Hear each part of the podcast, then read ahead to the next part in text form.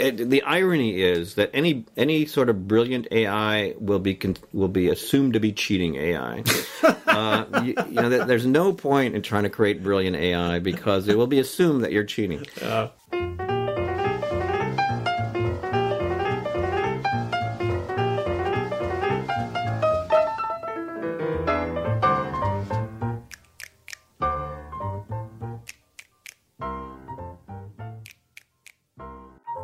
Hi, everybody. This is Soren Johnson, and you are listening to Designer Notes, a podcast about why we make games. Today, we are talking to Sid Meier, who needs no introduction.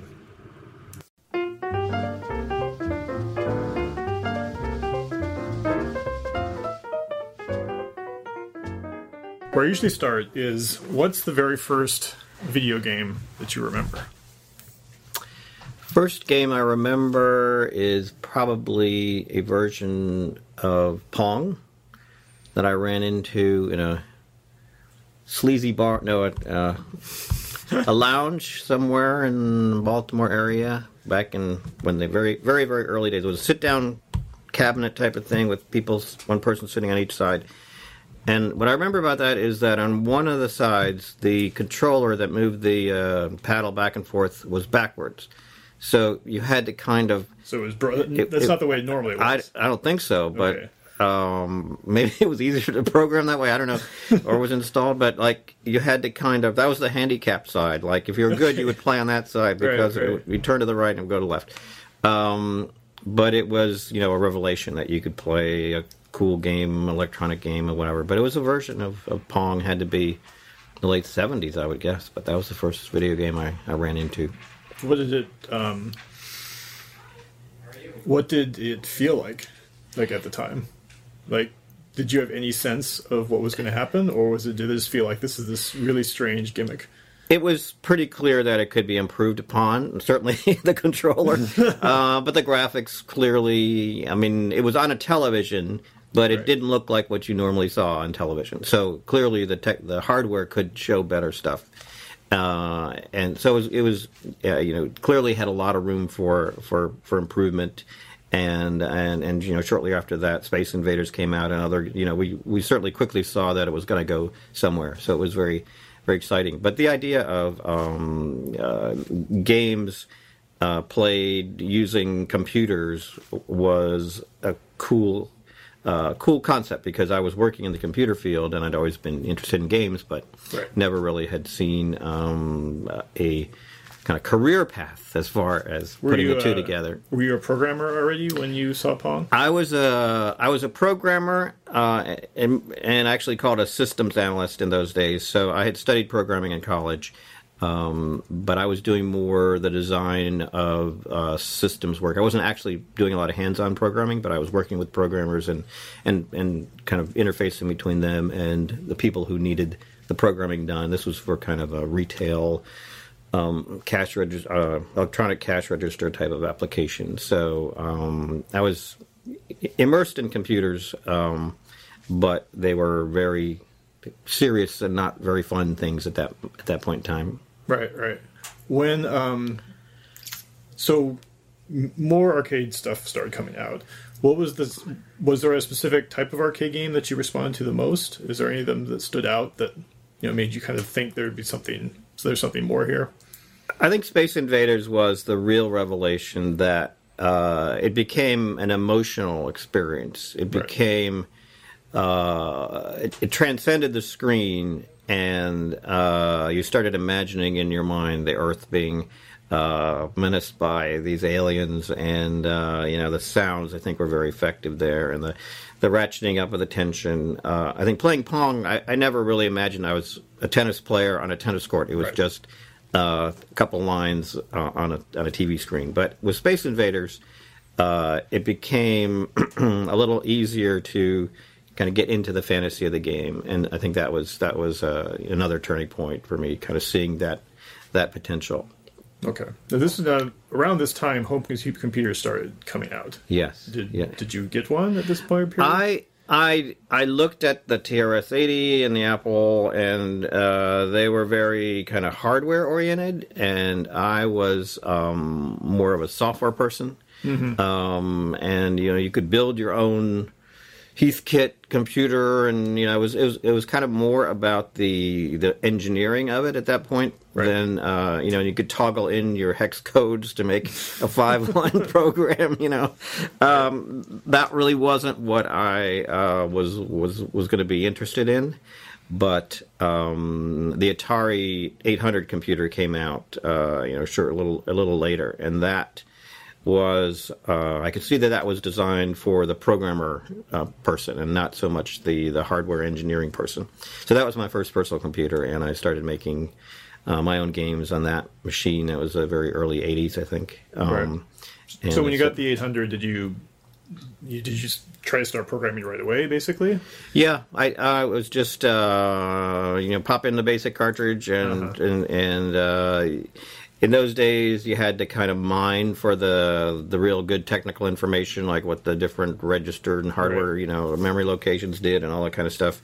But you could kind of start with some some basic uh, written in the basic language things, and um, I started just playing around making games. Some were Do you remember to what your first? Yeah, what were your first games? I actually made a, a copy of um, Space Space Invaders type clone. I think that was the first game I actually. Started by cloning games. I see. Yeah, yes. Um, I remember I, I didn't have a disk drive, so it was done with a cassette drive. Yeah. It was hand assembled assembly code. Now that I remember, uh, Okay. so it was you know weren't- starting at the you- bottom. You, started, you you jump past basic pretty quickly then, I guess. Yeah, for for that kind of uh, speed, I, I think I guess I realized I needed to, to do this in assembly code, Right. and I, I became a fan of 6502 uh, assembly code. You know, it's like Right. you're either you- you're the 8080 person or you're a 6502 person. You know, it's, it's like Android and iOS. You know, Yeah, yeah. Uh, so I, I kind of fell in love with 6502 assembly language and um, just kind of Had you done assembly before in your work?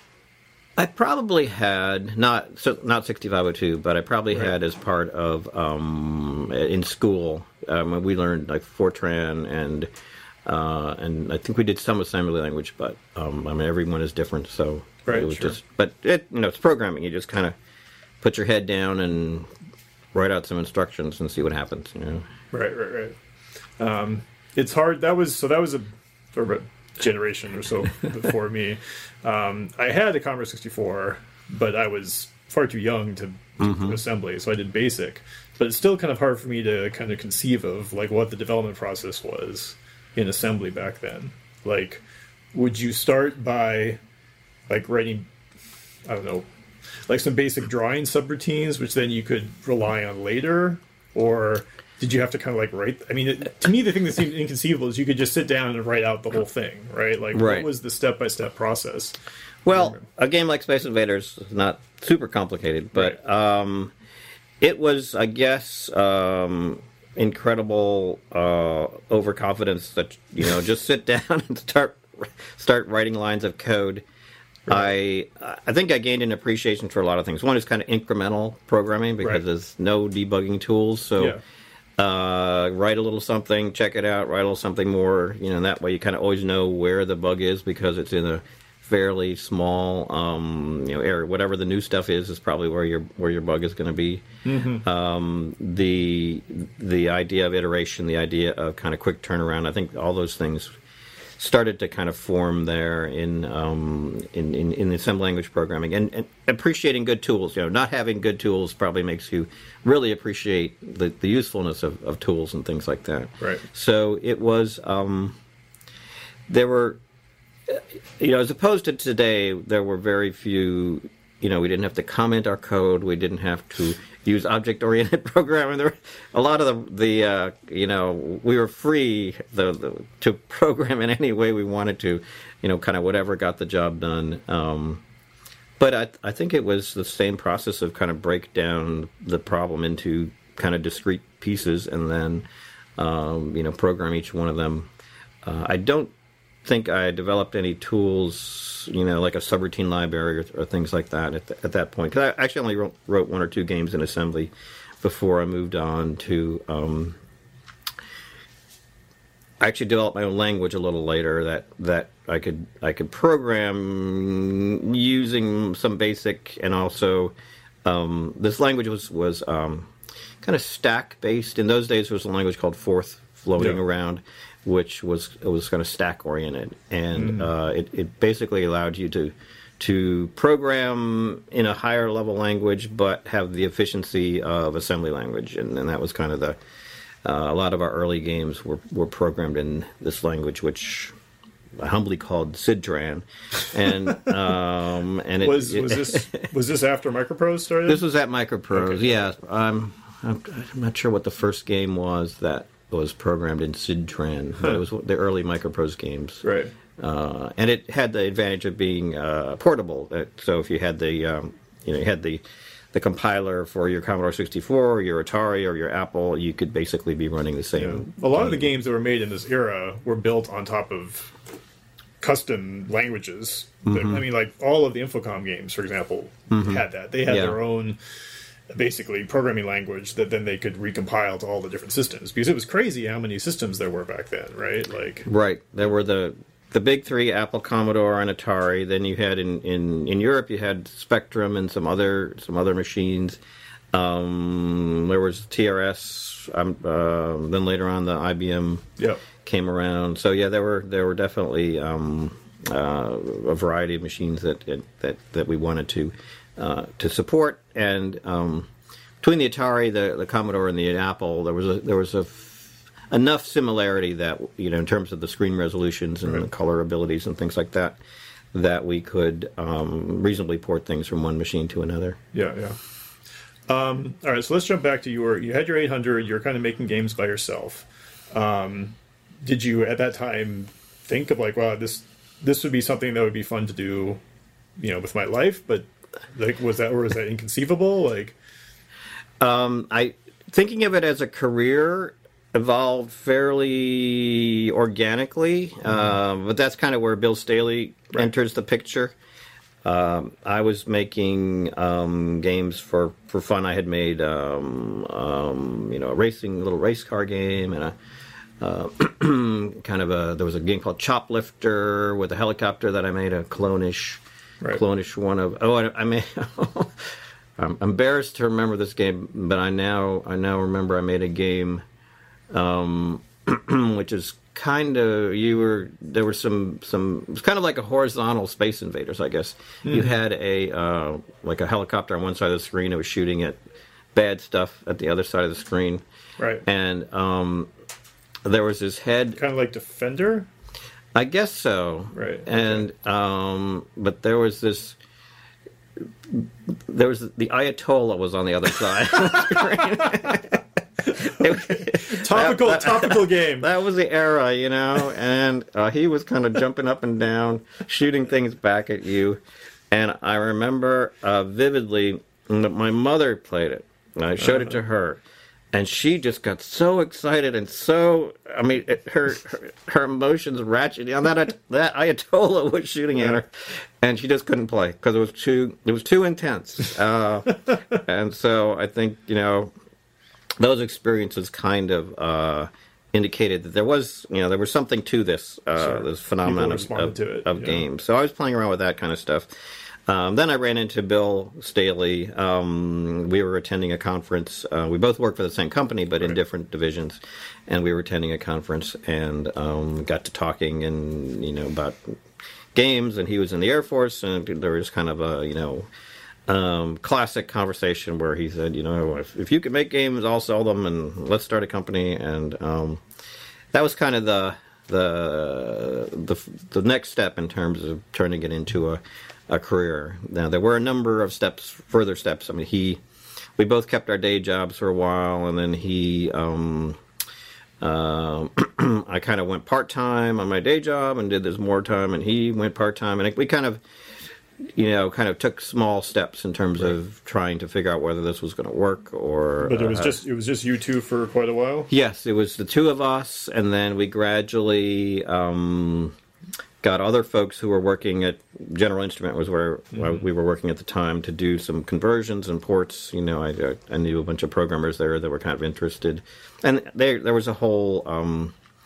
uh, it was the, kind of the, a cool thing at the time. Flight Simulator from Microsoft had come out, and Yep. that was a cool game, and people were playing that, and so that was kind of an interest in what was happening, and uh, the fact that we had a little company was um, was something people wanted to work with us and, and, and, and become part of. So a lot of part time people, um, and just a gradual growth of micro micro pros.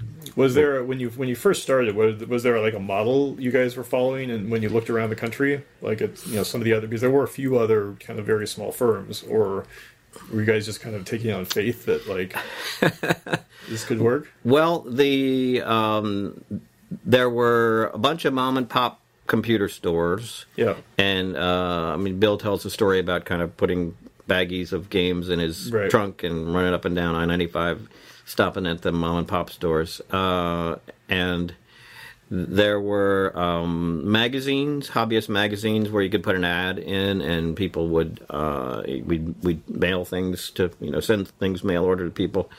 Um, and then there were there got to be distributors. I remember Handleman was like the big distributor, and uh, was a it was a real coup when we got to be distributed by Handleman a little later in the in the game. So it was um, it was definitely early days, Wild West, just trying to make it up as you went along. Right. But um, the strength that we had was that Bill was focused on running the business, selling the games, Right. kind of exclusively focused on that, and I was focused on making games.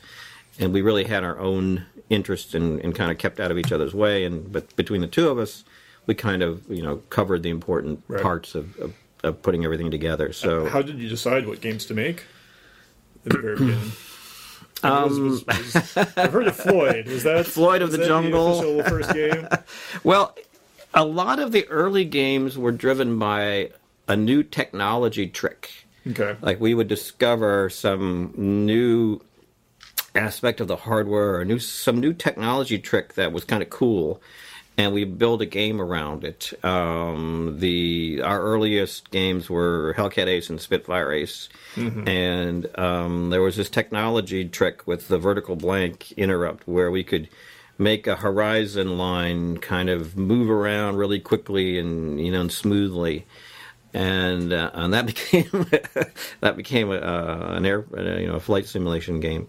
Um, with Floyd, we discovered character animation Okay. that you could uh, print a bunch of characters on the screen, but by changing the font, you know, in the background, it could it, things could animate. So we had these like uh, snakes that would kind of writhe and. Uh, uh, these little guys with blow blow guns that would shoot at you, and um, uh, we discovered uh, what's called player missile graphics in those days, and things that you could move around on the screen. And uh, the the other thing about Floyd was that we took advantage of the four joystick ports on the Atari to make a four player game. Oh, wow. That was kind of like the uh, the coolness. Like one person would uh, be controlling Floyd as he raced through the jungle to rescue the lovely Janice, and uh, the other players would control like the bad guys and things like that. So um, Huh. uh, there was, you know, there, Floyd was was was kind of based around this character animation uh, trick. Um, later on with Pirates, we kind of discovered a way to compress uh, images, pictures. Uh, so in Pirates, there's a lot of like a picture coming up with a menu, and and, and because we had the, found this cool trick for squeezing uh, squeezing down, uh, you know, what it took to to bring up a kind of a cool picture. Right. Um, and uh, so there was a lot of the early games um, were, were. I mean, I, I, won't, I won't say they were they were only about technical tricks, but um, we we liked. I mean, Bill being in the Air Force, you know, kind of certainly liked the air airplane stuff, and um, Mm-hmm. Yeah, I was about yeah. to say. I assume he pushed you a little bit to make the Ace games some of your first games, right? Yes, I, I I think that was yeah. Uh, it's something I was interested in as well, but I it definitely kind of resonated with him. And with F fifteen, we had for the first time figured out how to do 3D math, um, and so we could kind of rotate things. So they looked like they were happening in 3D. And and um, so through those early early games, we were kind of combining in, our interest, but also with kind of what the technology would support at the time, and and um, and just enough to kind of get the player's imagination engaged, and then Yeah. Were there other games doing something similar with 3D at the time, or were you guys? Um, well, well, mean, uh, Flight remember- Simulator was probably the most impressive use of 3D, I think, at the time. The, the Microsoft Flight Simulator. right. But you um, guys, I mean, what you? I guess what I'm trying to get at is like, what was your philosophy in differentiating yourself from Flight Simulator? Like, Fun. that, good answer. that was a basic difference. Yeah, well, Uh, that, that's what I want. Like at that point, I mean, it's still early, early in your career, but like you must have had a little bit, a certain amount of philosophy to decide to make the game about something specific, as opposed to because Flight Simulator is just kind of like this broad, open thing Right. where it's kind of aimless, right? Right, So, right. what did you want to do with with Strike Eagle?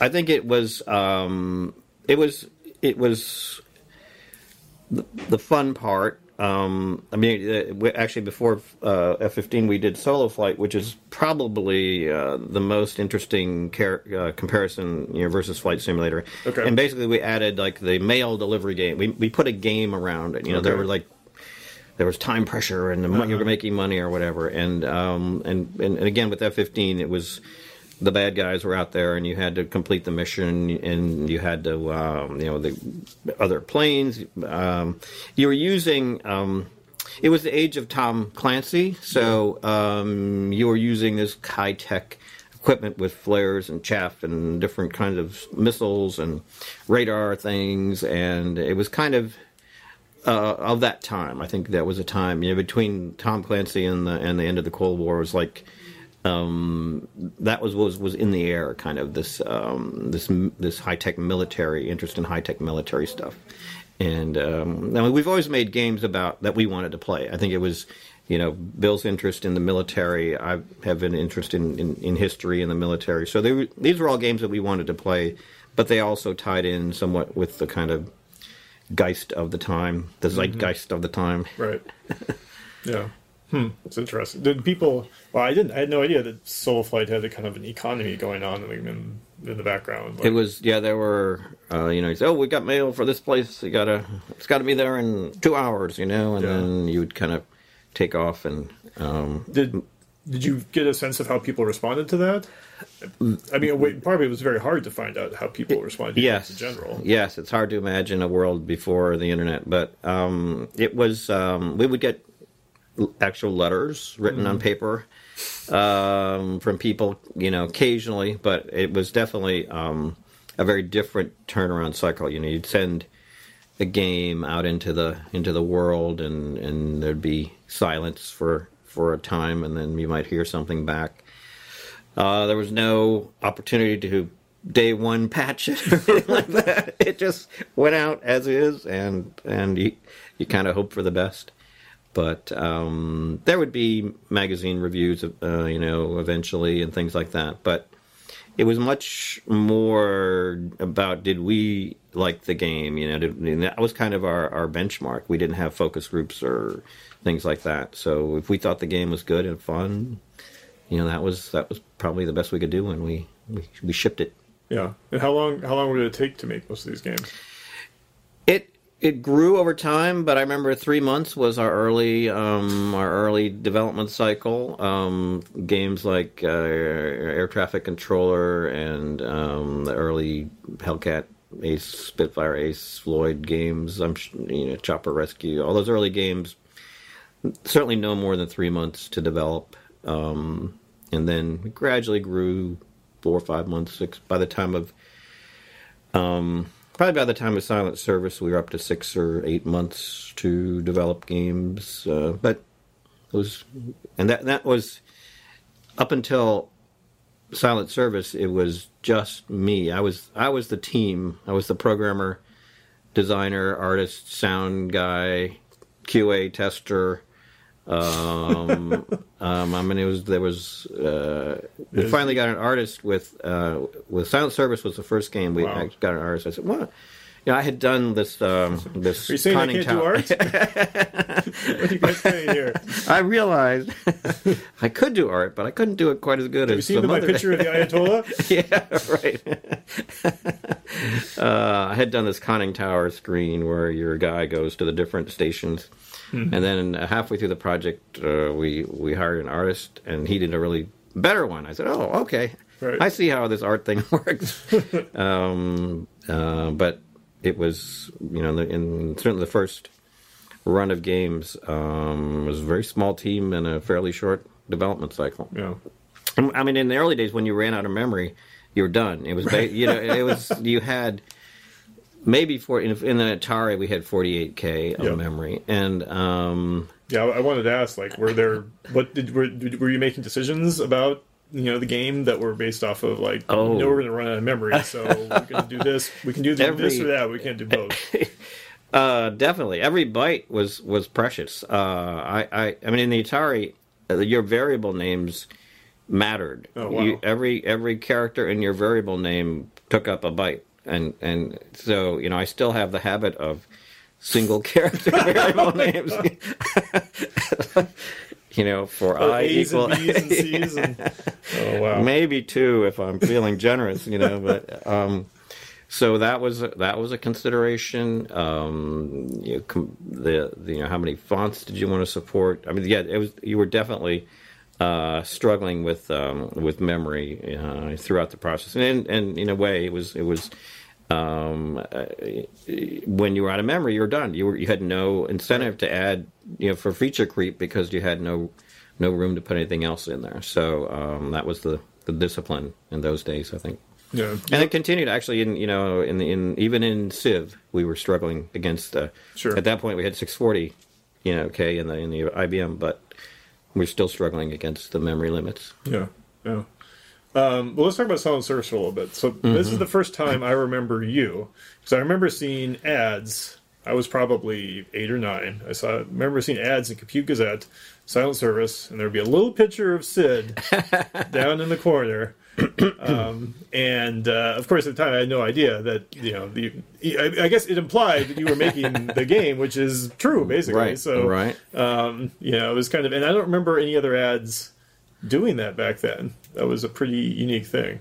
Um, I I remember I have a a, a picture here of of um, me sitting in front of a computer with a bunch of dollar signs hanging from the ceiling, and me holding a bag of money. And um, this was Bill's idea to um, attract more designers.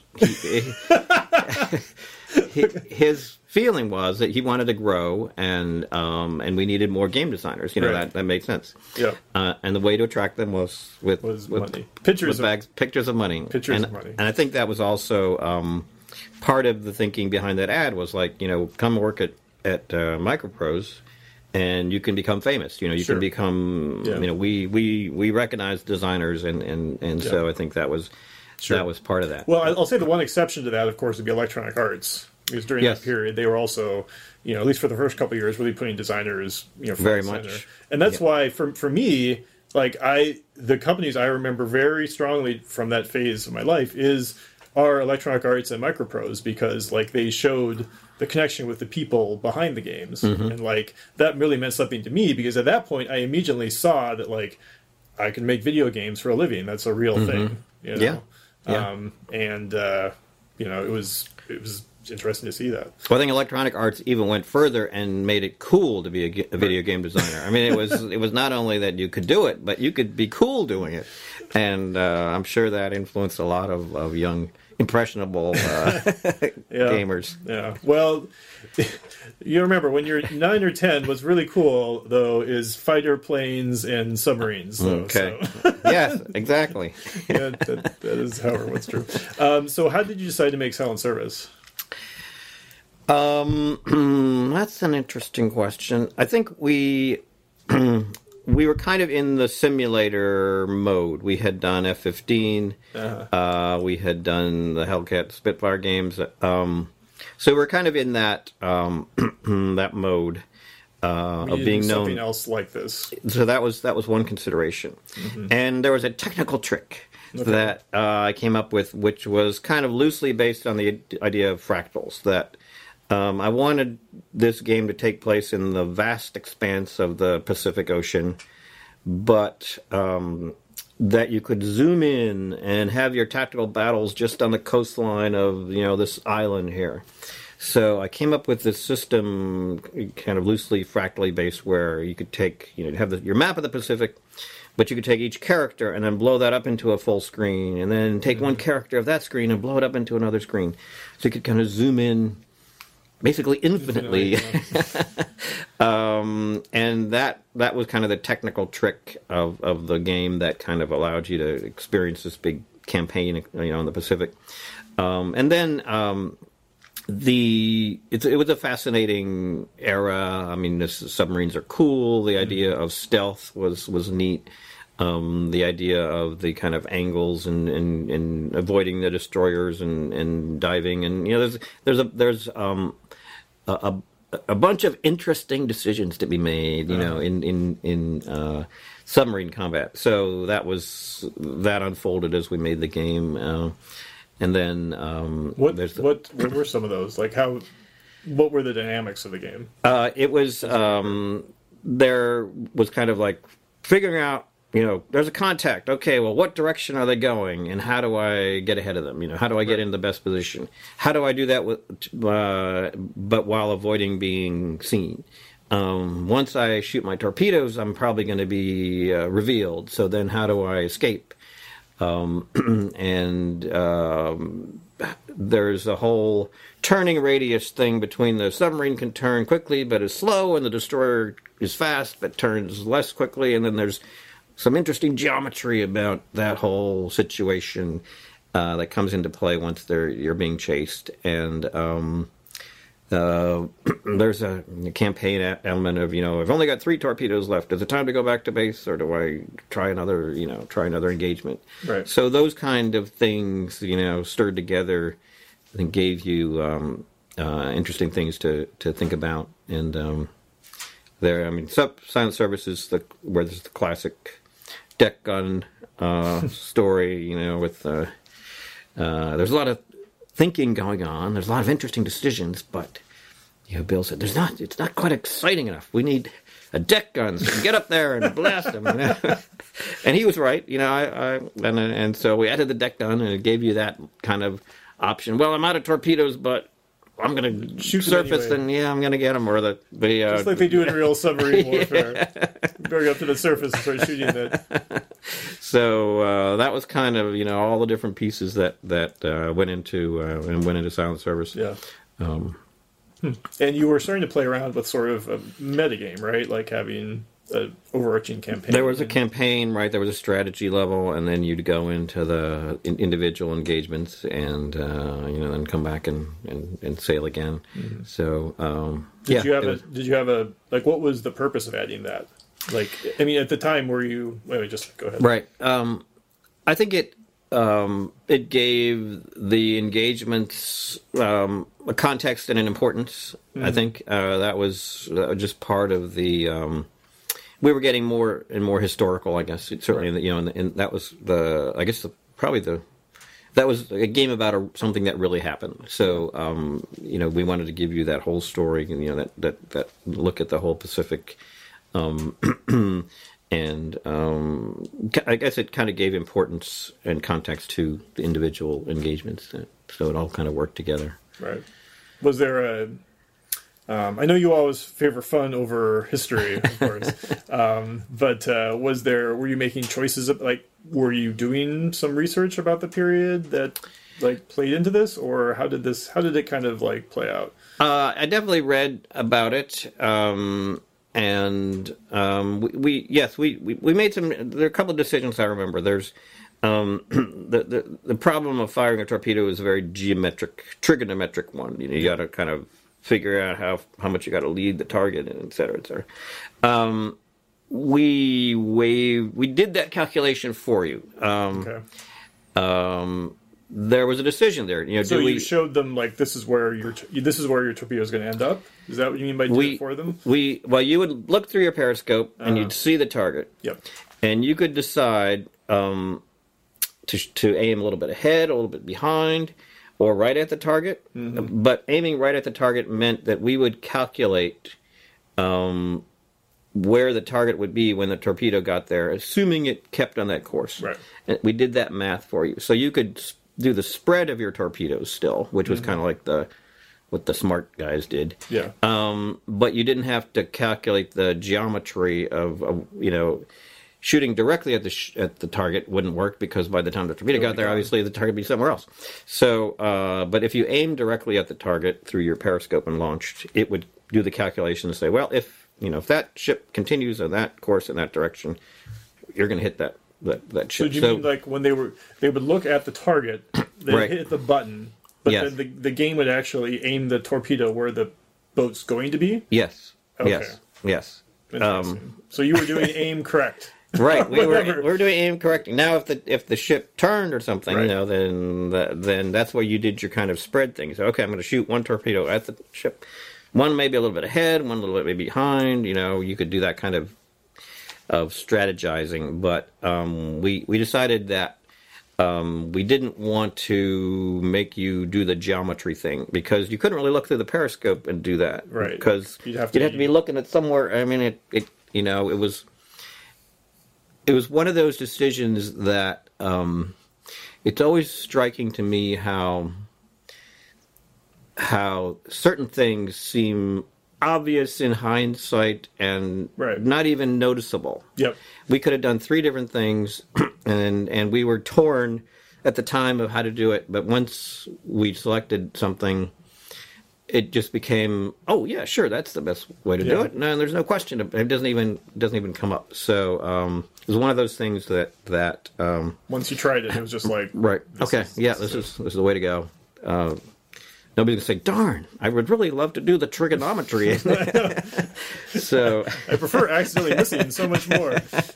well, we realized we'd have to give you a much wider fudge range if we, Mm. if you know, if if we did that, and uh, that that that could have been another game, but Yep. um, but you got to be looking through that periscope, you know, to to to have the fun of, of feeling like you're in the in the submarine. So that was kind of you know some of the decision making that we that we did to kind of keep it real feeling, but this you know your your idea that fun is always uh, uh, certainly I won't say paramount, but it's oh you know it's, it's it, sometimes it's the most important thing. Sometimes it's just another factor, but we're it's, it's certainly one of the elements of the of the equation, and um, it's really whatever it takes to immerse the player in the fantasy. You know that's kind of where where we're going. I think with the with the design. Right.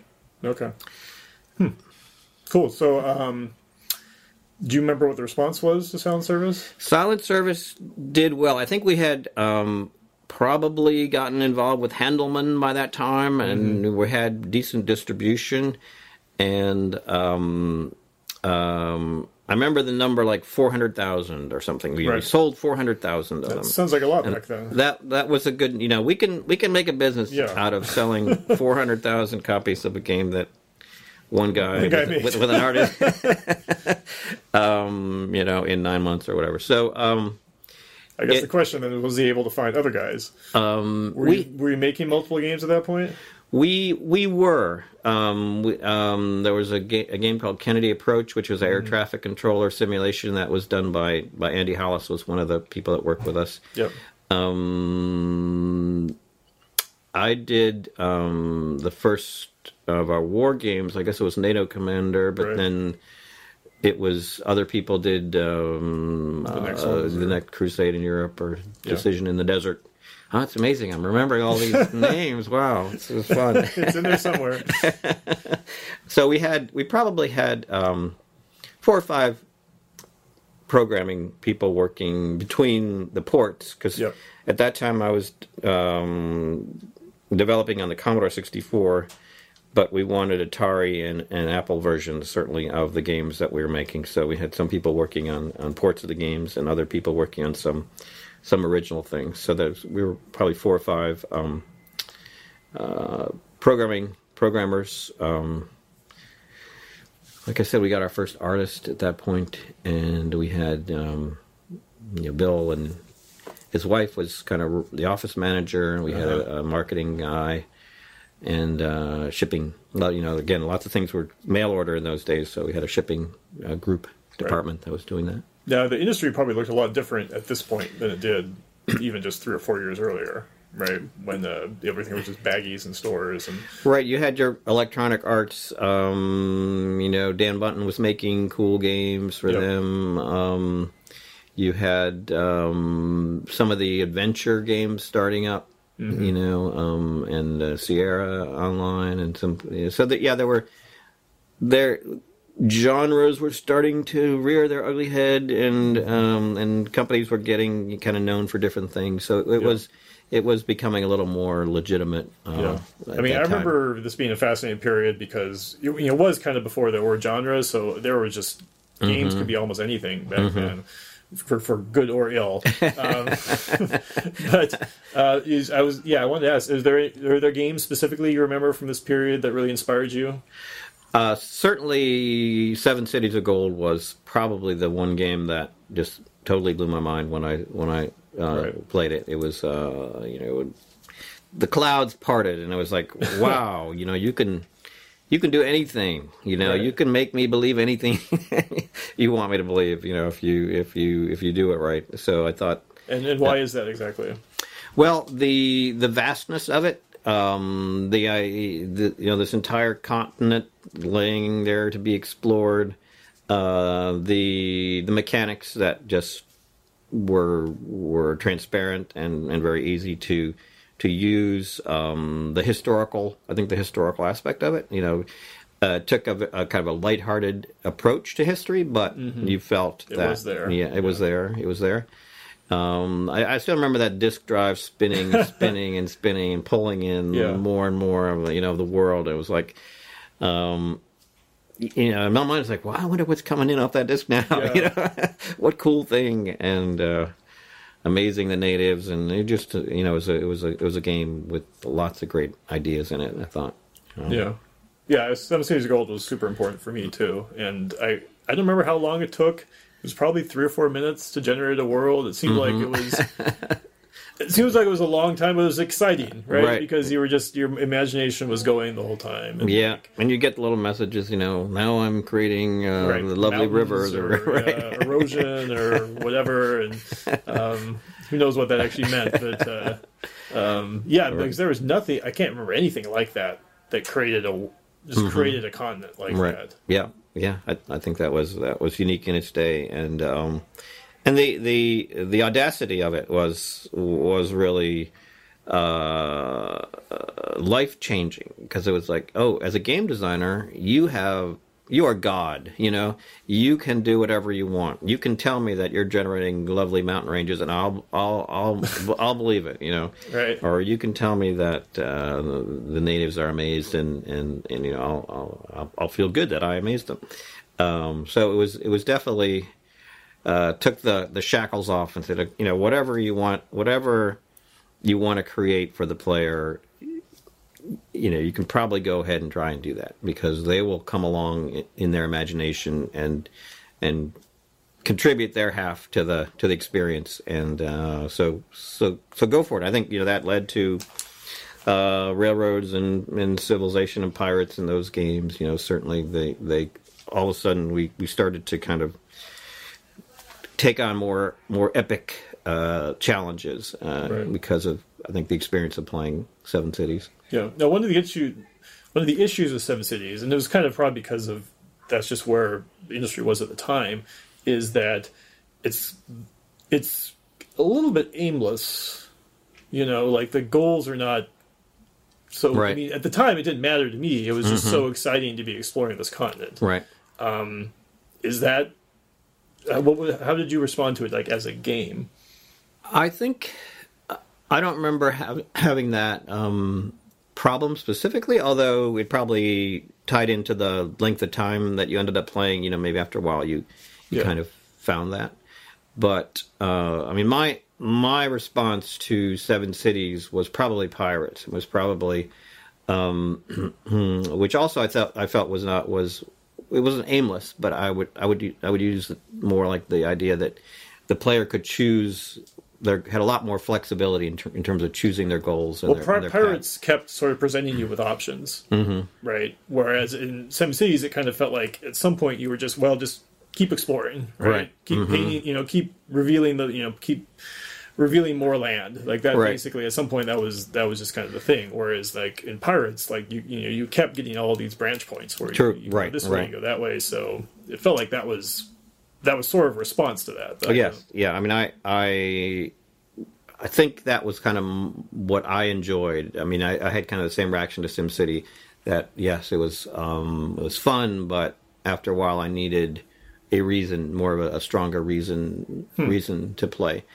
But uh, I mean, I think uh, Seven Cities probably appealed to the completionist in you. You know, you, Right. you wanted to reveal that entire continent. continent, You know, that was that that that might have been the goal. You know. Um, but yeah, in Pirates, we we it was more it was more role playing. It was more um, uh, giving you decisions and, and context and things to do. Yeah. uh, but it was definitely remember- inspired by Seven I do Cities. have a distinct memory in Seven Cities of you know they had the different the different symbols for the different tribal villages, right? Mm-hmm. Usually they'd be these little just small hovels, but then they had these kind of like giant rectangles for the empires, Mm-hmm. and you could play a game for hours without seeing one of those, right? And because there was so much land to cover, like I, I still remember. Like the first time I saw one of those, being like, "Oh, you know," it was just this this, this huge moment, mm-hmm. And that came out of just this like tiny little symbol that I'd never seen before, but in context of like knowing that how rare it was. Right, Like it was right. this this this huge moment. Yes, the power of imagination. I mean, it's it's it's if you can draw the player into the into your world, it it really doesn't matter that much what you're showing on the screen. You know, it's just it's just a trigger. It's just a you know something to get the player's imagination going, and yeah, yeah, it's cool. Well, we should probably segue right into Pirates then. Uh, it seems like the natural place to go. So you played Seven Cities of Gold. Were there other things that were pushing you towards Pirates? I mean, that is kind of the natural next game after Silent Service, right? Right, right. Okay. I had played some of the adventure games um, that were kind of parser based. You know, The that was kind of games the, or- the Infocom Yeah. games and other games that were um, were fun. Um, but you spend a lot of time kind of arguing with the parser. You know, it's like um, I do not know what that means. Um, and so Pirates was kind of a uh, reaction to that. That um, let's cut to the chase. You enter the city. Here are the four things you can do that are interesting. Don't worry about trying to do everything else. Um, and it um, it was actually inspired kind of by a movie. At the at the time, we were kind of arguing about whether we were the next, you know, the next cinema, the next movie. You know, what Right. the, the kind of connection between games and movies was um, was being talked about. And so, Pirates was kind of like let's take some concepts from from movies. You know, the idea of of uh, focusing on the on the key moments and then kind of cutting to the next key moment and not you know not making you traipse through every every moment in between.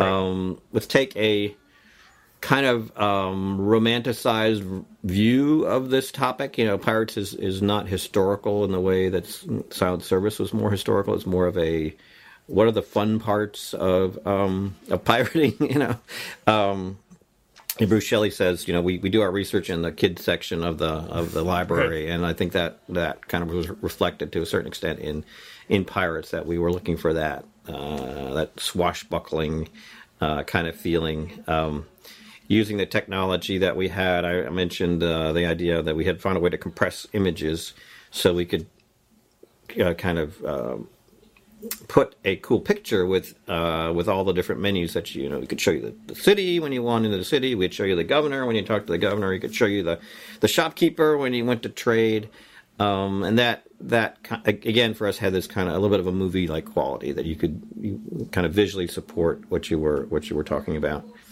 um, and then uh, probably um, the most innovative aspects of Pirates were kind of the combination of different action sequences with an overall story, um, and this open world. What, what I think people most responded to was the kind of open world feeling Right. of the game that you could go anywhere you wanted and do whatever you wanted to do, and you really had the uh, you know that's about that's pirating. You know, you're not affiliated with any. You know, Right. You you, make up you're your not taking orders from anybody. You you're the you're in charge. You know, um, and that was actually another thing that we took from that was whatever the the game situation is that you're talking about find the person who's having the most fun in that world and put the player as that character. You know, um, there's a, I mean, there, you know, there's a range of, of people that you could be in, in a piratey world, but um, the person who's having the most fun is the captain of that pirate ship. So, you know, give the player that role, or uh, uh, so kind of all those things um, kind of merge together. Um, we were using our SidTran, and it actually helped us. We could load in the SidTran for each of the little action sequences, and, and you know go through the, the sword fighting or the ship battles or things like that, and then kick it out when we didn't need it anymore, and, and bring in another one. So um, it was a combination of technology, inspiration of uh, Seven Cities and some of the adventure games, um, and you know that kind of all. Um, I guess I, I was also um, kind of wanted to do something different. You know, I had done Sure. a bunch of simulators, submarines, airplanes, etc. And um, I think the topic was actually suggested by Arnold Hendrick, who was one of the producers, or in those days they weren't quite producers, but we had gotten to the point where our games would come with a 200 page manual, Right. and and so uh, we had folks that were kind of more research writers, and and Arnold suggested pirates as a topic, and it was like, oh yeah, that could be cool. So um, it's kind of how that all Was that before? I've heard the story about you got a trip to the Caribbean. That, That was that was uh that that, was before or after during that? was during during, okay. Pirates. That was so that research, was a, research trip. Then is that right? It was a bit of a boondoggle, I guess, but um, but you got to do got to do what you got Gotta do do what you do. to It's a tough uh, get, the authenticity in there. But Yeah. uh, yes, that did happen. did happen. um, do you remember? Um, do you remember how the project started? Like, was did it take a while? You know, like some like there's sort of the story of how like Civ started originally as like a real time game, so Right. it made a gigantic Yes. divergence at some point. Yes. Like, were there alternate versions of Pirates that you tried that didn't work? I think it went pretty um, pretty directly. I think we started with the adventure part or the menus or the the kind of setting, knowing that we would need something, you know. But we we gradually layered on the action sequences, uh, probably starting with the ship battle and then adding the sword fighting. Um, the land battles were kind of maybe a, a bridge too far. I don't know, Sure. but um, but we um, uh, it was it was um, it kind of merging those two together was uh, we'd done it in silent service, but um, keeping the thread of the story going um, was uh, I think part of the part of the part of the challenge. Actually, the ship battles was um, again one of those things that in hindsight it just seems like it works really well, but um, the So you start. So, but to be more specific, so Yep. you started with like we're going to make a map of the Caribbean and we're just going to start sailing around it, or Yeah. you didn't start with like let's just make a fun ship battle and like No, game around that. No, that the pirate game started more with the story. Yeah. The that was we had this kind of movie thing in mind. Like we want we want um, you to step into this character. Right. So um, it started with the sailing around, um, stopping at the ports, uh, um, and then adding. I think we knew we would need ship battles Sure. um, and probably sword fighting, but um, they they kind of got added on as we as we evolved. Um, it's possible the ship battle was because I think that was the the most um, experimental part, or unclear how to how to actually implement the mechanics. Um, I mean, real sailing ships move very slowly and turn very slowly, and Right.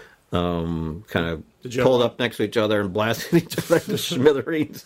Um, and that was not fun. So Did um, you did you try that? I mean, like how did I uh, I think we gra- I think we started uh, with a more sedate um, um, model, and then I mean, there's a whole problem of range. You know, I don't want to get too technical, but but with a with a joystick and a button.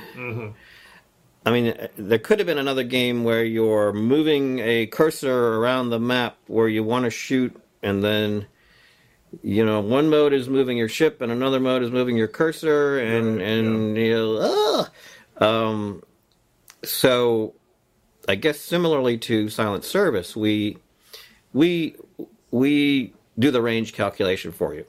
uh, so you aim your ship. You oh, know, I guess that's true. You never, you never choose how far you want to shoot. No, you don't. I've never even thought about that. You Exactly. Just, you just drive, and then you just, you know, if they're in your direction, if they're if they're your left or right, you shoot. right, right, right. The um, And so you're never even choosing, of course, whether you're shooting from the right or the left either.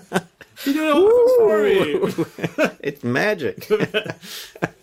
um. Uh, so yes, so that was you know we experimented with different different ways of doing that, but it came down to again what are what are the fun things to manage and what are the unfun things that you don't want to manage, and and uh, trying to separate. Uh, I mean, it it worked well because sailing your ship was also aiming and, and tactics. It Yeah. all it all kind of folded into. Am I, you know, should I turn left or right? Yep. And when should I shoot? You know, those were the things that actually mapped very well to your your joystick. You Yeah. know, so um, so making those the important things and um, kind of doing some of the other stuff for you in the background made the uh, the ship battles interesting. Yeah. You know, one thing, this is kind of weird aside, but I feel like, and of course, these games kind of transition to consoles, but I feel Mm-hmm. I always felt like one thing that got lost from computer games after the 80s was the fact that a joystick was no longer assumed. Mm-hmm. Right? Like you just, in the 90s, you just would not have made a game like Pirates. At least you wouldn't have made it on a PC. Maybe you Mm-hmm. Right. made it on a console, but or, or at least it would have had you'd have had a whole different UI, Right. And like an, an action driving driving a pirate ship, it just I don't feel like it would work with a mouse, right? Mm-hmm. It's- like it's- you were developing it to the the UI or the to the the the interface that was standard at the time, Right. right? Which was a joystick. Yeah, yeah. I mean, all all of our games were were, were joystick based in those days. Um, but yeah, it was. I mean, and it's the process of iterating. You know, you you play and um, and you you know something doesn't just doesn't feel quite right, and try to figure out what that is and how do you how do you fix that. And and and part of that, a big part of this, definitely the the UI and and the tactile. You know, what are you know how does how how intuitive does what you're you have to do to to accomplish what you're trying to do feel you know Yeah. ideally you you don't even think about it you know Yeah. that's that's the So the one thing that's interesting about the um, uh, ship battles is and is that you also have an opponent on the screen who's essentially playing the same game as you are, right? Like they're also turning and trying to shoot Mm-hmm. Right. at you or whatever. What kind of fudging did you do inside of the game code to kind of like figure? Because there, I know there are different difficulty levels, and maybe that played Right. into it. But like, how did you make the, the the game design choice decisions about like how the AI ship should react? Because you know the, you could have them auto target you as well, right? Right. Like right so on and so forth. they um well the ai is table based um okay. and so it looks at the relative angles and, and things like that, and uh, actually has to take into account the wind at a certain point. Um, but it is um, it's fairly canned. I think one of the things that can happen and is satisfying that you kind of learn how the AI operates and you can re- react to that. Right. But um, Or predict it. predict it, right? Yeah. Um, and now there's a fair amount of asymmetry built into the battles um, in terms of you know they probably have a larger, slower, but more powerful ship. Right. So um, you want to use that asymmetry in your um, in your tactics. You know, you Right. want to use your speed to your advantage and and and avoid. I mean, there's a neat tension when they say, "Whoa, they're starting to you know get their broadside close Yeah. to me," and I know they got you know 70 guns. That could be trouble. Um, so um, there's no there's no um, specific. We don't go to the extent um, of. There's a whole another level of psychology that we could implement. You know, oh, oh, I just got hit. I'm probably not feeling so good, so we should give you a little break. Or you know, oh, you're probably feeling really good about yourself, so let's let's uh, you know we don't get into that uh, next level of stuff. I think having uh, generally it's having a fairly solid. Uh, it, the irony is that any any sort of brilliant AI will be con- will be assumed to be cheating AI. uh, you, you know, there- there's no point in trying to create brilliant AI because it will be assumed that you're cheating. I know that too well. So, um, a solid kind of AI that you can learn and get better at uh, mm-hmm. at, at, you know at, at working against is is kind of is really satisfying. I think so. That was um, that was the, the, theory behind. Did you um, do you remember what you did to? Did you do? Did you make changes to make it more difficult? The, the difficult levels are generally uh, simple things like uh, the radius of their their cannonballs. You know, the, the the accuracy. They have to be maybe not quite as accurate, and you have to be more accurate as the as the difficulty level goes up, for example, or maybe the amount of damage that's done by by a cannonball will will adjust. But it's there's um, seldom changes in rules or changes in, in tactics, you know, or changes in AI that, that are tied to difficulty level because it's, it'd be kind of frustrating, I think, to kind of learn, you know, skills against one kind of AI and then um, have it change, sure. be, be very different at, at, at, a, at a different level. So it's more more kind of just requiring you to be a little better, a little more accurate, you know, a little more more more of a of a penalty for for for, for doing bad things and having to you know work a little harder to get the good things to happen. And sure, that's kind of where the difficulty level typically factors in. Yeah, it's interesting. One other thing you said earlier about the speed, because I certainly remember from playing that I would always try to get the was the sloop? yeah, the sloop. The that, that was the fast one. Fast. The pinnace was the fastest, but, but I would so just small. couldn't. Yeah, yeah. couldn't have it. but yeah, I think I always liked I liked playing the sloop, and um, because yeah, it's it sounds like you decided that it's more fun to be fast. Yeah. Right. I never thought about the fact that I was never in, rarely in a situation where like I had to go with the slow big ship and my opponent was the fast mm-hmm. ship because mm-hmm. that that probably just would not be much fun right? So you must have made that kind of choice yeah. at a high level. Yeah, the like. sloop was kind of the cool one. Now you could eventually get a really big ship, and you know maybe with one or two well aimed shots, uh, kind of blow the other ship up. But um, but that actually wasn't the best strategy because you wanted to keep that ship yep. and sell it, and you know so so yeah, the, the sloop and it was actually kind of historically correct. No. You know, that was kind of the, the ship they that they tended yeah. towards, but because of those reasons that it, you know, they could kind of get up close without taking too much damage and then capture a you know intact ship. But yeah, it and and it and we made sure that was kind of the most fun ship to to to fight with. So it right. seemed to work out. Yeah, hmm. cool. Uh, well, let's talk about the other mini game that worked out really well, uh, which is the sword fighting. Um, so how did that how did that come about? That uh, again um, was a challenge to figure out what the mechanics would be. Um, I guess when, you know certainly when I you know I knew we had to have sword fighting, but it's like okay, what is what is the strategy of yeah. sword fighting? You know. Um, you know, where's the, you know, what's what's a, what's smart and what's you know, where, where do you find uh, a way to to to make those decisions interesting. I guess is you know what it comes down to, and um, so we, we, focused on this idea of um, that a f- fast and slow having the option of a fast attack or a slow attack, mm. where the slower attack would be more powerful. But if you if the other guy was doing a s- slow attack and you could sneak in there with your fast attack, that that was kind of a clever thing to do. Right. Um, and then the idea of parrying, which is like if you could parry the other guy's attack, that opens up kind of a window opportunity, maybe to get your slow attack in there because he's like stunned or something. So we're we're kind of needing to come up with mechanics that allowed you to be smart about right. about how this would work. Uh, hopefully, kind of intuitive, um, but um, something beyond button mashing, something that would be a better strategy than mashing the button.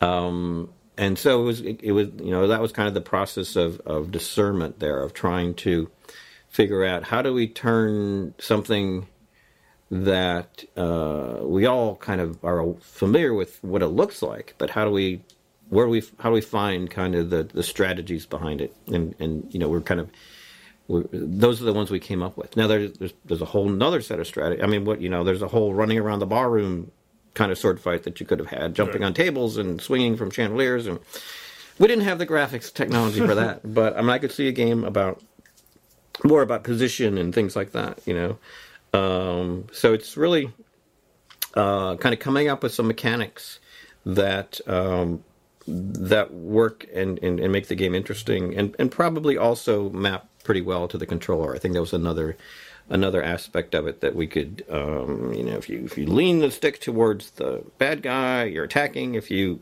are centered, and you know, then you're parrying. Um, and then we gave you the three different weapons. Again, Right. you add, added, added another dimension to the matrix, and um, you know, if you if you preferred the kind of quick uh, style, you could choose a rapier. You know, if you preferred the pounding style, you could choose the cutlass or something. So, kind of mixing that all up together seemed to work. And, and you know, and stepping back, um, the game did not require and, and really didn't wouldn't benefit from kind of a complex mini game. You know, we'll probably talk about the covert action role at some point, but um, the the mini games needed to be fun and exciting and and and uh, and have a have a, a consequential result, but um, also not take you out of the story so long that you kind of got lost uh, as to what was happening. And so, so we were not looking to make the ultimate ship battle simulation or the ultimate sword fighting simulation, but something that was fun and, and again had a consequence in the game, but would get you back in time to continue on your adventure. Sure. Do you remember was the so was the AI for sword fighting was it similarly like fairly straightforward? You weren't you it wasn't taking actions like knowing that the human could take advantage of it or Oh, it, it was um, it would be looking at what, what you were doing, and there's a little bit of rock paper scissors in that. Yep. You know what I what I was talking about. So it would it would um, it, it would look at what you were doing and, and look at the rock paper scissors matrix, but it had a lag, it had a delay, Right. which was kind of the cool part. That it, you know, how long how long would it take for the AI to recognize what you were doing was one of the you know one of the variables we had in there. Yeah. So so um, the, that kind of uh, created these opportunities for um, for you to be clever or fast or sneaky. yeah. Because, I guess because at, at its core, the game that we designed could could have been solved by the AI. You know, like it could have been like tic tac toe, or Yeah. you know, there's a there's a best strategy. Yeah, even and- more so than shipped, it seems like it'd be trivial to write an impossible AI for sword Right, fighting. right, But by adding that kind of lag uh, and a little bit of uh, maybe I'll surprise you every now and then. Yeah. Uh, it it became kind of fluid and, and, and dynamic enough to be fun fun to play. So now getting that right, that's really kind of like finding the magic number in a sense, Yes. right? Yeah. Now, how did you find that magic number? Was that largely based off of your own play, or did you guys have a group of people to look Mm, It was at all it was pretty, pretty much all all me playing, I guess. Uh, um, yeah, we we we might have had some other players, I guess, Mm-hmm. but you have to really when you're when you're listening to input, you have to really consider the source. I don't mean that in a, in, in a bad way, but Sure. uh, different people just have different play styles and and uh, and are sensitive to different things. And um, if you're putting an incomplete game in in front of somebody, um, it, you never know, or, or, or hopefully you will eventually learn kind of what it is um, that will distract them. You know, the, the the the graphics aren't good enough. I can't, you know, can't enjoy this game. It doesn't look good enough. What you know, so there's certain some people um, that you really want to hang on to are the people that can look past all the things that are eventually going to be there Yeah. and focus on what you've actually got and, and how that can be made better. But um, a lot of it was was was I'm I'm sure me because I could also very quickly react to what I was seeing and change it. Change it right away. Yeah. Uh, I mean, if, if I was waiting, if I was relying on other people, you know, maybe once a day they'd come and say, "Oh, I found this and this and this," and then I'd change it, and then Yeah. a day later we'd have another iteration. So this is to me this is a little interesting because it seems like with some of your next big games, um, you you actually had a bit of a loop like that with Bruce. Yes. Mm-hmm. Right, Tycoon and for Civilization, you know, you guys had you kind of had a pattern of you'd you changed the game. He get he told me he would get a disc on his desk, you know, Right. every morning or whatever, and so he'd try it out and let you know what you think. So you, you had that loop, Right. which presumably contributed a lot to the success of those games. Yeah. but you sort of you didn't have that loop when you were doing Pirates. Not not so much, and, and for example, you know, tuning the sword fighting or the ship battles, um, that was something you could get useful feedback on very quickly. Sure. a, a game like Civ, you know, oh the you know the it takes too long to get to bronze, you know, bronze working. You know, the, it kind of required a longer play time to get useful Right. feedback, and that that's certainly where where Bruce, uh, you know, is very valuable. In in you know, there's, there's not something that could play for for for ten seconds and say, oh, okay, this needs to be fixed now. It, it required a longer play time to generate some useful feedback, and and yeah, definitely that was kind of the disc of the day Right. uh, phenomenon, and uh, and you know he would play for, play for a while, and I, I mean I'd be playing too, but I would be more. Oh, that's got to change, or you know, we having two of us play was was was more valuable because of the amount of time it took to get to some of the uh, significant parts of the game. Yeah. But so for but for the metagame of pirates, is it, it wasn't as advanced as you know perhaps for Right. commercialization. But so how did you make the decisions about how the different nations interacted and your relationships with the governors and the governors' daughters and right. like the the economy of the Mediterranean, uh, the Caribbean? Right. Um, that was iterated upon, but um, it wasn't that complicated. I guess the you know the the um, the mechanics of trade and things like that were fairly straightforward. Um, the the the relationships between the different nations were very simple. You know, there were war or, or peace, and um, the the economy was actually the hardest part um, because I wanted a mechanic where if you did a lot of pirating around this city, that their economy would would suffer and things like that. And if the, the treasure fleet visited a city, it would it would you know its economy would uh, improve.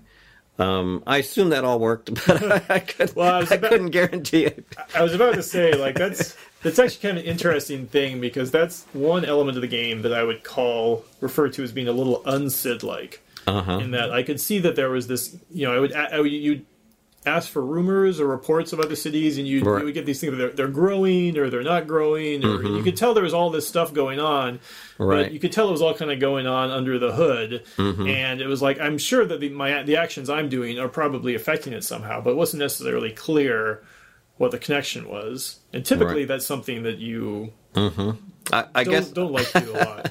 I, yeah, I, I kind of agree. I think it probably because I wasn't sure it was working that well. So I didn't want you to have too much insight into it. Um, uh, yeah, it, it it was probably you know one of the hardest things to uh, to actually test because of the, the amount of time it would take. Yeah. Um, and uh, so I, I yeah I, I I would agree with that with that observation. You know, probably um, was more obscure than than Yeah. it, than it needed to be or, or, or should have been in the game. I, mean, I think it's probably for the best that there was there was the the world had a little bit of dynamism to it, but Mm-hmm. uh, yeah. I was always wondering what if there was if I, you know I just kind of wish like I could find out more about what was going on, Yeah. like how you could how you Mm. could affect it, and Mm-hmm. um, and so on. Uh, oh, before I forget, there's one other thing about the sword fighting I wanted to ask about, which was that um, another thing that's kind of interesting with the sword fighting is it wasn't just a sword fight; it was also meant to be sort of a proxy for a battle, right? Um, Oh yeah, yes, You know, you would see at the bottom how many men were on each side, and those Right. numbers would go upward. It wasn't like you were winning the sword fight; you were winning the battle. yes, yes. That that um yeah, yeah, I'm, I'm glad you brought that up. That the idea there was that you could turn the tide with your awesome sword fighting. Um, so you you might go into the battle with fewer men than the the bad guys had, but with your awesome sword fighting, you could turn the tide. Um, and or if you were not as confident of a sword fighter, you could bring a bunch of guys and and win just by kind of defending yourself and not losing, and Right. like your guys would turn, you know, would kind of win on their own. So it it uh, it, it was trying to create the situation where yes, you were the leader, you were the hero, that you know, the, your your guys kind of responded to your leadership. Um, but there was also the sense of it, you know it's important to have enough you know a bigger crew or bring enough guys to the battle, etc. So yeah, it, there was a nice dynamic between how well you were doing in your sword fighting and um and and the men, and then you would see like the morale thing. It would say they were Right. you know shaken or whatever, and, and kind of as you did cool stuff with your sword fighting, you'd see your, the morale of your guys go up, and Right. um, so yeah, that was Yeah. That was pretty cool, actually. Yeah, yeah. I remember being in a few situations where I think I was did a, sort of a load, reload loop, save, reload loop. uh, for situations where I shouldn't, I shouldn't have. You know, I had far too few men, and I was like, Yes. well, if I can be, if I can be just the super sword fighter, maybe I can, I can pull it off. Um, and that also tied in one other kind of neat thing. You know, it's such a small thing, but like most games didn't do this. That you, you know, you chose your ability right off the bat. Yeah. You know, to be. Um, a good sword fighter or probably a good navigator. There were Right. probably like four or five. Right. Right. Um, and I, think I often chose Wit and Charm just because it sounded like, With Jar- like the, the cool one. But uh, I, I was, you know, it was one of those things I always was curious, like how much better of a sword fighter would I have been, you know, if I had it was the sword fighter. it was actually designed to um, if there was a part of the game you didn't really like um, or felt you were not very good at that you could choose that skill and, and and that wouldn't kind of detract from your overall enjoyment that was kind of the, the thinking behind it like i'm not very good at sword fighting so i'm going to pick the skill so that um, interesting. I can do all the other stuff, and, and when I get to sword fighting, I'll still do okay because I have the special skill or you know ship battles or. And I think Wit and Charm was kind of like I'm good at everything, so I don't need any help, you know. So I'm going to choose Wit and Charm because I'm cool, you know. Right. But yeah, that was that was kind of the idea behind the game. Did Um, uh, Wit and Charm actually do something? I think it, it it did. I forget exactly what it it might have helped your relationship with the nations or something. Yeah. Um, but uh, it was from from my perspective, it's one of the things like, well, everything else I can probably just get better at. But I don't know a way to get better at being witty and charmy inside of the game, so I better choose this one. true. Yeah. Um, yeah. Now, you also made an interesting choice, in, especially for the era, in that if you look, especially look at adventure games where players would die all the time arbitrarily, and like reloading the game was just a regular thing. There was almost there was very little. You, you couldn't die in Pirates, Right, right. And it was very reasonable to just accept the fact that you got marooned and then keep going. Right, right. Well, it's no fun. It's no fun to die. Um, we actually had for quite a while. We had almost a uh, mantra, philosophy of of of of of not dying. You know that die not only the player, but that nobody would die in in the game. There's a there's a scene in um, Railroad Tycoon where the bridge is washed out and this and your train is headed for the bridge and just before it gets there the engineer and the conductor they, you see them jumping out of the train and running down the hill you know and um, in in um, in the later version of Pirates when the before the enemy ship sank all these guys would jump, Jump off, off, into the water uh, it was it was a little bit of a, of a joke but we, but we really kind of were avoiding um, yeah, you know hitting you over the head with Yeah. with with with death. But I- but I think in, in the case of pirates, it was um, uh, it really worked well mechanically because it took like a year or so off of your life, and um, you actually had a specific lifespan in in pirates, Yep. and it would. Um, there was another uh, mechanic there where we, we didn't want to force you to stop playing, Right. but but you know the question is how do you end how do you end the game? You know.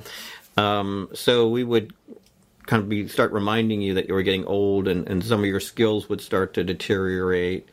And um, we wanted you to choose the moment when you stopped playing, but we wanted to kind of, you know, kind of encourage you in that direction. And uh, and then we had that kind of, I guess, for the first time we had that Is that the that first kind of cool. quail screen? Yeah, that was the first. you didn't call it that time. but- yeah, we had the first uh, ranking screen at the end there. Um, I, was, I didn't Pirate. know you didn't you didn't do that in Silent Service or strike No, um, no. There were there might have been. I don't know if they're even top ten. You know, even even just numerical scores. I don't think there were even were in those games. But Yeah. Pirates, we we really had this wanted to have this sense of this lifetime where you started, you know, with your your adventure at the beginning, where you took over the ship and and all the way to the end of your end of your career. So it seemed like a fitting way to end Yeah. the game with your with your ranking and some of your accumulated Do you remember how you how you calculated that? Oh, um, gold, land. I mean, governor, da- you know, number of times you were married. All that stuff, I'm sure, got factored in there, Right. and uh, and you know, um, we're you know, computers are good with numbers, so we're keeping track of different things. Yeah. Did Uh, you know it was the was the highest level attainable? Achievable? Um, Is that something? Because like, as, uh, if I was b- b- back before the days where you could patch a game and you didn't Yes. have extensive user testing, it seems like it would be very. Hard It was. To I, I don't know. I mean, I think you, you're right. I mean, we, we, we probably don't have uh, scientific evidence that it could be achieved. achieved. Um, There's a long history though of, of game developers thinking that the highest level cannot Oh. be beaten and then it being easily cleared. yes, yeah. There's the whole skill creep issue that you deal with when you're developing a game. You have to be really uh, aware of. And then there's the audience spread thing. You know, some people are going to be much better than you are. You are at playing the game, Yep. and some people are just not going to even understand things that you think are perfectly obvious. So you really need to accommodate that whole um, that whole uh, range. But um, uh, yeah, we had. I don't, you you know, you asked about the beating the highest difficulty level. I'm just thinking of some of the embarrassing um, integer rollover issues that we had. It's like maybe you could get close, but then, your integer will go negative, and, and you're back. Terrible. Man, love love these 32-bit integers we have now. They're just You're swabbing the deck. yeah, that's funny. Um, all right. Well, I think I got one more question about Pirates. Well, one Uh-huh. final comment. I remember one tiny detail I was enjoying in, Pirates is if I didn't, you didn't put in your name, you would be known as incognito. yes. I don't know why that always stuck with me, but was I mean, as a kid, I didn't even know what that. I had to look it up in the dictionary. I'm like, oh, wow, I'm the unknown pirate. Um, but the last question, and uh, and this um, note, I'm just I'm just sailing over the land battles. We just won't Right. Even, I won't even talk about them. Did you ever, considering that Seven Cities of Gold was an influence, um, and maybe the answer to this is just flat out no, but did you ever consider generating a world? Did you ever consider ran- a random Caribbean? Um, not really. Um, I think the layout of the world didn't play into the gameplay as much as certainly in Seven Cities of Gold. Um, There was a historical kind of solidity to having the real Caribbean there, you know, um, and this cool, you know, Spanish, the the Spanish having all the gold, and there were, you know, I think. I think it, it set up a situation that you kind of knew um, a, a bit of what to expect going going into it. Um, Right. And I, I, I guess I never felt that a, a more random map would be more interesting because um, I, I got to know you know Port Royal or I got to know these places over the course of playing, and Yeah. that became kind of actually a you know a good thing. To, Sure. uh, uh, Or you get the treasure maps, and you eventually Right. get to recognize, Right. like, like, oh, I know, I know that area. Know Right. Yeah. Actually, that's a good point. Right? the treasure. Yeah. I mean that that was people were you know proud of. You know, I only need two pieces of the map, and I know where Yeah, that yeah. thing. You know, I I think that was a a cool part of uh, of, of learning or getting you know getting more and more uh, familiar with the game and more comfortable, having more and more more fun with it. So um, I think probably could, could have done that, but um, um, I don't- yeah, it, it, it didn't seem like that was something that the game was, was crying out for. Um, uh, even even given experience of Seven Cities of Gold. Yeah. Well, it was definitely also a really neat thing. The idea of the probably what six different starting eras Right. like that. And these there were a lot of cities that were Mm-hmm. That's just true. that were Yeah. Mm-hmm. it's not even present on this earlier map. And then, or I think one of the towns in Jamaica, I think it's destroyed an earthquake halfway through, and like it's so Mm-hmm. Yeah. it's, it's just gone. um, and then of course you know different countries have different islands, at different times. I mean that actually made a pretty pretty big difference for how Right. the map the map Right. worked out.